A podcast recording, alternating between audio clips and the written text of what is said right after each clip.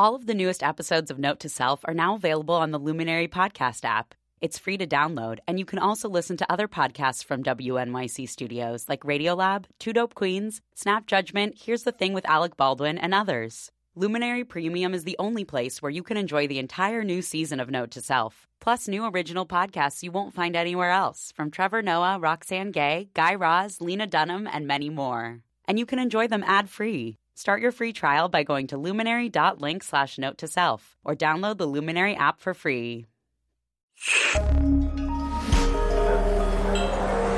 Listener supported. WNYC Studios. Earlier this month, I went to visit a cavernous retail space on West 15th Street in Manhattan. But instead of racks of clothes or gourmet snacks, it was filled with housewares from your future life. In the area marked kitchen, a milk container sends a text message if it spoils. Over in the den, a compact 3D printer gives DIY a whole new meaning. But maybe the biggest surprise is the enormous white thing propped up against the living room wall. It's a 12 foot kayak. This actually is foldable. It folds into about a three foot by two and a half foot bag. So you could be like, I've got lunch in my bag. Oh, and a kayak. Yes. A foldable, full size kayak that you can ride down a river, but then just take home on the subway.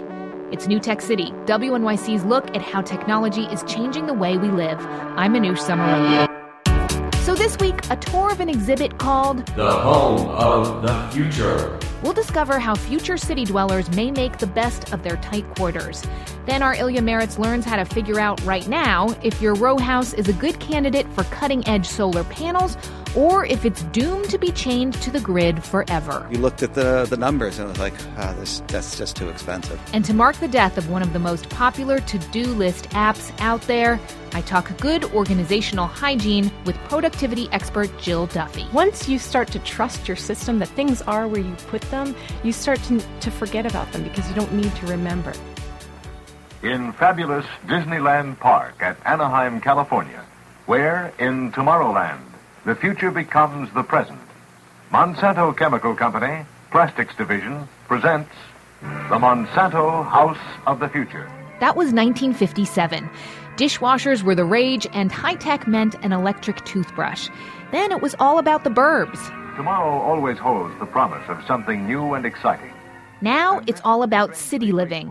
By the middle of this century, the world's urban population is expected to almost double. 6.4 billion people forced to eavesdrop on their neighbors' every word, use ovens for storage, and assemble IKEA furniture. Or maybe not. Come away with me to Manhattan and the Home of the Future exhibit, a showcase for appliances that talk to each other and furniture that comes apart on purpose. Meet my guide, Piers Fawkes. Please welcome. Oh, thank you so much. Uh, in this space, we're in the entrance zone. Okay, so this is. Piers is the founder of consulting firm PSFK. He's a man about the city, hobnobbing with tastemakers and artists, then reporting back to big companies on trends and what we'll be buying in the next 5, 10, 20 years. exactly. His company opened this temporary pop up exhibit in the Chelsea section of Manhattan to lure in clients and passing pedestrians so they can see and experience the stuff and the lifestyle he thinks we'll be coveting. He starts off by showing me how he turns on the lights with his iPhone. Now, what's going to happen is the um, the systems are going to start talking to each other. So the doorbell, when the door knows that you've walked through the door, um, there will be technology which will have if this happens, that happens, and then so the lighting might change. The the um, the Nest thermostat will change its temperature based on who walks into the room rather than just a person walks into the room. So a lot of these things are going to become connected and can become smart. A mirror with super cameras that can check the dilation of the blood cells in your face and tell how fast your heart is beating. Plants that let their owners know how to take care of them. But some pretty low tech stuff too. But we still want to entertain, we still want people around, but maybe we don't always want to have a six person dinner table around. Mhm. So we have things such as the PEG system, the PEG furniture system. Piers says finding new ways to adapt small spaces is just as important as high tech gear. Take the dining room, for example. What is the PEG PEG furniture, system? basically it's a pole that runs across the, the, the width of your wall, and you can hang up tabletops, legs, um, uh, chairs and basically hang them up and you bring them down whenever you want and you Just fix- get them out of the way. get them out of the way. You I mean, that's things. not really high tech. It's just sort of crafty. Yeah, exactly. And- And I think that's what we say. It's about tomorrow. It's not Jetsons, space age. We're talking about practical solutions that designers are coming up with. Um, there's access because um, there's access to new designs and new companies in a way that, that we didn't have before because the internet. A young designer can come and build a chair, and they can sell online. They can sell their products and compete with the big boys. I had an But furniture like the PEG system isn't cheap. I start to wonder if the city dweller of the future is wealthy and kind of a control freak. Then we come to my favorite piece in the exhibit. I have my eye on that weird standing desk. One of the big themes that everyone's talking about is this idea of, um, uh, you know, people are talking about how sitting is this generation's smoking. This is a big kind of saying right now. And so the, the desk is designed so um, you have to stand up to, at it um, to do work. A well designed way to get off my butt while the house switches on the lights, adjusts the thermostat, and turns on Mad Men for me. I've seen my future.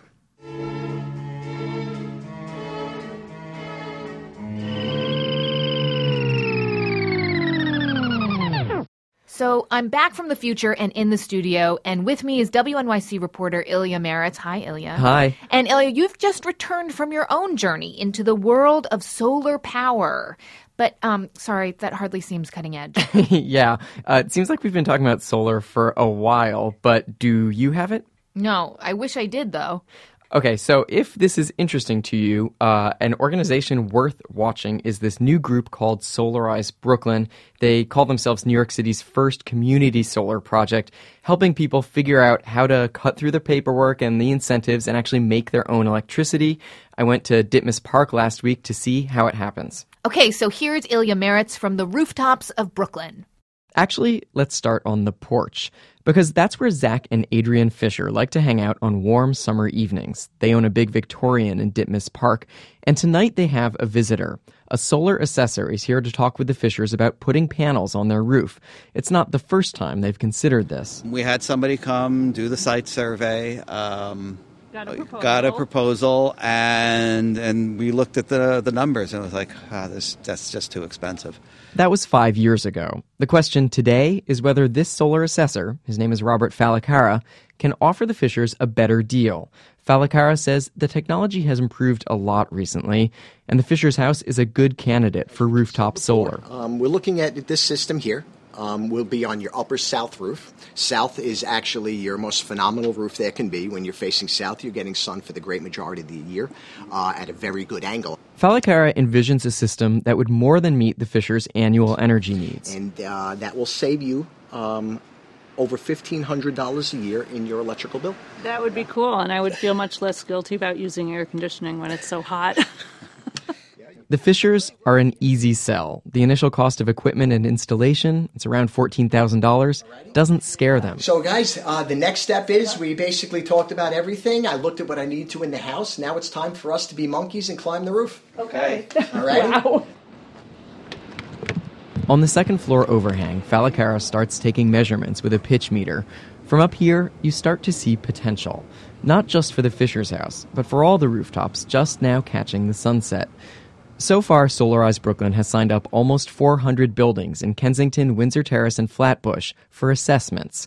If many of them say yes, this part of Brooklyn could become the city's first solar cluster. So, Ilya, New York City's first solar cluster. And now I, I, I did a little research here, and I understand that Solarize Brooklyn is not the first group. There's Solarize Seattle, Solarize Santa Barbara, Solarize Madison. What What is the Solarize model? So, for years, individual homeowners who wanted to go solar basically were on their own. They'd have to find a contractor, navigate the permitting process, figure out what subsidies they might be eligible for, and then they kind of had to cross their fingers and hope that the calculation worked out and that they would make their money back. Solarize Brooklyn and other Solarize projects in other cities function like buying clubs. They vet and select the installer and then collectively bargain for lower rates. What this basically does is it takes out a lot of that uncertainty and it does a lot of the legwork for the homeowner. So going solar was kind of a lonely project. Um, but has that changed how much red tape there is? Is there a lot of red tape? It varies from place to place, but this is New York City, and so yeah, it's Yes. considerable, but it is getting better. David Sheeran is with Empower Solar, the contractor selected by Solarize Brooklyn. Empower is a Long Island company, but Sheeran told me he wasn't so interested in the huge New York market right next door until about five years ago when City Hall signaled it was going to make a real push to help people go solar. There's an attitude change. When we call the building department, God bless them, they used to hang up on me. Now, there's someone that picks up the phone and they have a process and procedure for dealing with solar applications. Sheeran told me he's hired several workers and he expects to hire even more because of the business he's now doing in New York City. So, you know, I would think that one of the reasons why a homeowner would want to go solar is for ri- reliability, right? I mean, we always have the sun, uh, in theory. Um, but how did solar hold up after Sandy, Hurricane Sandy, when millions of people lost power? Uh, solar installations were useless. No. yes, uh, but it's not because the equipment failed. These home solar systems had to shut down for safety reasons. Basically, anywhere that there was a blackout, Con Ed needed to know that there was no electricity running through the local network before it deployed workers to go out and fix the wires. Otherwise, they might be killed or hurt. There is now some fairly new technology that would disconnect home solar customers from the grid in an emergency situation like Sandy, Mhm. basically so that the homeowners could keep harvesting their own power without touching the grid as a whole and, and putting people in danger. Eventually, as you say, that could be a real selling point for yeah, solar. Yeah, I mean that that to me makes that would would be one of the reasons why I would definitely want it. So, you know, if enough of us do go solar, which, you know, again, we've been talking about this for a very long time, could this eventually be a problem for the utility companies? I mean, I read in the New York Times a couple days ago um, that some power companies in California and Arizona are starting to feel really threatened by the business model of solar. Yeah, I saw that story too. Arizona and California are both ahead of us when it comes to going solar, and it figures because they have so much sun there. Sunshine State, all that. Exactly. Our local utility in New York, Con Edison, told me it has close to 1,300 residential and commercial clients on the grid in New York City and Westchester who make their own solar power. That's 1,300. That is not a No, lot. it's nothing, right? These customers can actually sell the excess power they don't use back to Con Ed in a program called net metering. Uh, Con Ed says the number of users doing this is presently not a threat to their business, uh, and they're in fact they're proud to support it. They told you that? They told me that. They said on the hottest days of the year, as happens a lot around this time of year, they're really grateful for anything that can be done to reduce the strain on the electric grid. Okay, so last question. If people want to find out about their own r- rooftops and how much power they could potentially generate, wh- where do they go? So there's a project called Sustainable CUNY at the City University of New York. They've done a lot of work in this realm to bring all of the potential players to the same table to make solar more doable. One of the tools that they now offer is called the NYC Solar Map. It's very cool. We'll link to it on our website. Basically, you just type in your building's address, and the map calls up a satellite image, and the program actually estimates your solar potential based on that blurry view of like a slate gray or a black rooftop and, and what your annual savings might be if you did go solar. So we've linked to it on our webpage, uh, but I'm sorry to say it's only for the five boroughs. So if you live outside of New York City, it won't be a help to you. Tough luck, but maybe there's a solarized something coming to a city near you. I guess I would just, yeah, if I lived in some other town, I would just Googleize, uh, you know, solarize, Googleize and solarize. solarize Springfield if I were Bart Simpson. Nice. Ilya, fun story. I think actually only Lisa Simpson would do that. Bye, Ilya. Okay, bye, bye, bye. Astrid used to be one of the most popular to do apps out there. It had a quirky little hand drawn octopus icon, an intuitive organizing system. It was downloaded over 4 million times, and I, dear listener, tried out numerous task apps, including Reminders, Remember the Milk, and Wunderlist, before becoming an Astrid user. So I was annoyed, to put it lightly, when Yahoo bought Astrid in the spring and then made plans to shut it down. I decided to turn my negative energy into something more positive and productive by inviting in PC Magazine's resident productivity expert Jill Duffy to talk about why we've all become so obsessed with tracking everything we do and how I should organize my life. Once you start to trust your system that things are where you put them, you start to, to forget about them because you don't need to remember. You trust in the same way that people have one place that they put their car keys or their house keys and you always know they're going to be there, you stop thinking about it. So I think that's that's one of the the, the key points to being um, productive and efficient and organized is is trusting your system and sort of having it in very neat compartments. But this idea of finding a system, I mean, it sounds like you came to it pretty organically. You had a crazy home life. You were like, nope, uh, that's not how I'm going to be as an adult. Don't you feel like, I mean, the fact that you have a job specializing in productivity, what's going on in our society? Are we, are we busier? Is there more, more, more going on? Why do you think that, that this has become such a hot topic? You know, in the, in the last maybe five, ten years especially, there's been this push away from work-life balance, which used to mean, you know, the separation of work and life, leisure time is here, business is there, and that people are really gravitating now toward um, meshing them both together. And what are the requirements that comes with that for, for scheduling, for keeping our tasks uh, on check? Yeah. When you start I, to blend those two well, worlds. I, I see a lot of people who no longer have a compartment for business calendar and a compartment for home life. Everything is just together. That's okay if that's what you want to do. Um, but still, your scheduling app should be one thing. Uh, I use Google Calendar a lot. Mm-hmm one thing I like about that is it will sync to other apps so that if you want to change from one app to another, you're you're not changing your core data because that's stored in Google. You're mm-hmm. just changing the interface you're using for looking at it. So if you commit to say Google that they own your calendar, they own your inbox, they own all of these things, does that limit you in how you potentially can go forward organizing yourself? You're you're kind of stuck there. I don't think so because there are certain tools like Google that syncs with everything else. It, it, it's a very open platform that Google uses so that a lot of other apps are accessible to the data that you keep in Google. Now, some people have privacy concerns about that. That's fine. There are plenty of other tools where you don't have to keep your information with one company. Um, you can keep it localized on your desktop if you don't want to sync, if you want to make sure that that information isn't going out anywhere. Um, but if you trust that another company is going to keep your data safe, it does give you that flexibility to use other tools that can connect to it. Okay, let's talk about basic organizational hygiene. what do you recommend to people? And Jill, what are your three favorite apps? All right. So I'm a big to do person. Mm-hmm. Um, the one that I use is called Awesome Note. I just heard about I this. love it. One of the things I love is that it's color coded, and I'm kind of a visual person in some ways. So I have a pink folder for everything that's personal, a blue one for work. I have my shopping list in there that's orange, and I can always remember mo- the moment that I open that app, I know where I'm going. Uh, another app that I really love is called Easily Do. Mm-hmm. And it connects to your email and your Facebook account and your Twitter account, and it finds things that are coming up in your life and automates them for you. My third, let's. Uh, I'm going to have to say Evernote. Mm. Evernote has been really instrumental in becoming a place where I take meeting notes in particular.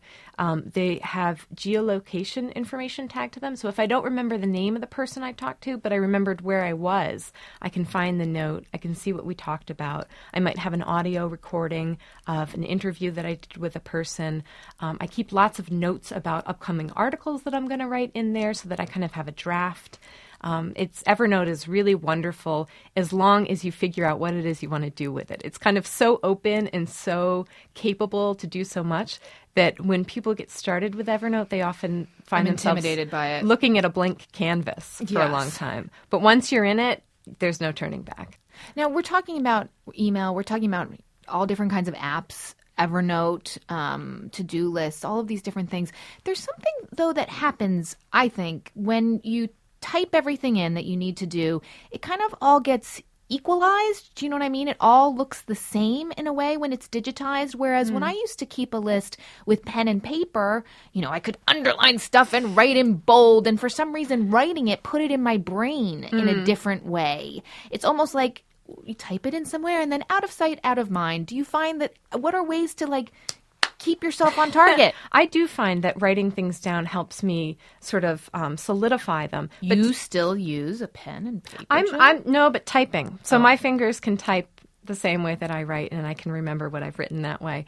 Um, pen and paper is fine if that's what you like. I've I've had a couple of people who are sort of productivity experts and organizational experts tell me they like that because they find it's less interrupting, especially if you're having a conversation with somebody and you want to write something down. So what you could do is keep a pen and paper list and take snapshots of it so that it's syncing to another place like Evernote. Oh. Uh huh. What I don't like about pen and paper lists, though, is it's very hard to reorganize everything you've written down if your priorities change. So on an electronic list, we can either um, change the order. Usually, there's a drag and drop method of just sliding things up and down, so that your highest priorities are literally literally highest. They're they're at the top of what you see, and then the lower priority things fall to the bottom. Jill, this was an extremely productive discussion, actually. Thank you so much for having Thanks me. so much for being here. Jill Duffy is a specialist in productivity for PC Magazine. Oh, and I bet you're dying to know which organizing app I ended up with, right? Well, read about why I decided on the Things app, and I'm committing to GTD for now. Nerd out with me at newtechcity.org. Right now, I'm really obsessed with medical technology, so I'm really curious to see like what the crowdsourcing of ideas could be for health and medical innovation. That's one of the people who has taken our hackathon survey. And if you've ever gone to a hackathon, we want to hear from you. Take two minutes, go right now to newtechcity.org, and let us know if you think hackathons are just a fad or the only way that things are getting done these days. Thanks for listening. I'm Manoush Zomorodi, and this is New Tech City from WNYC.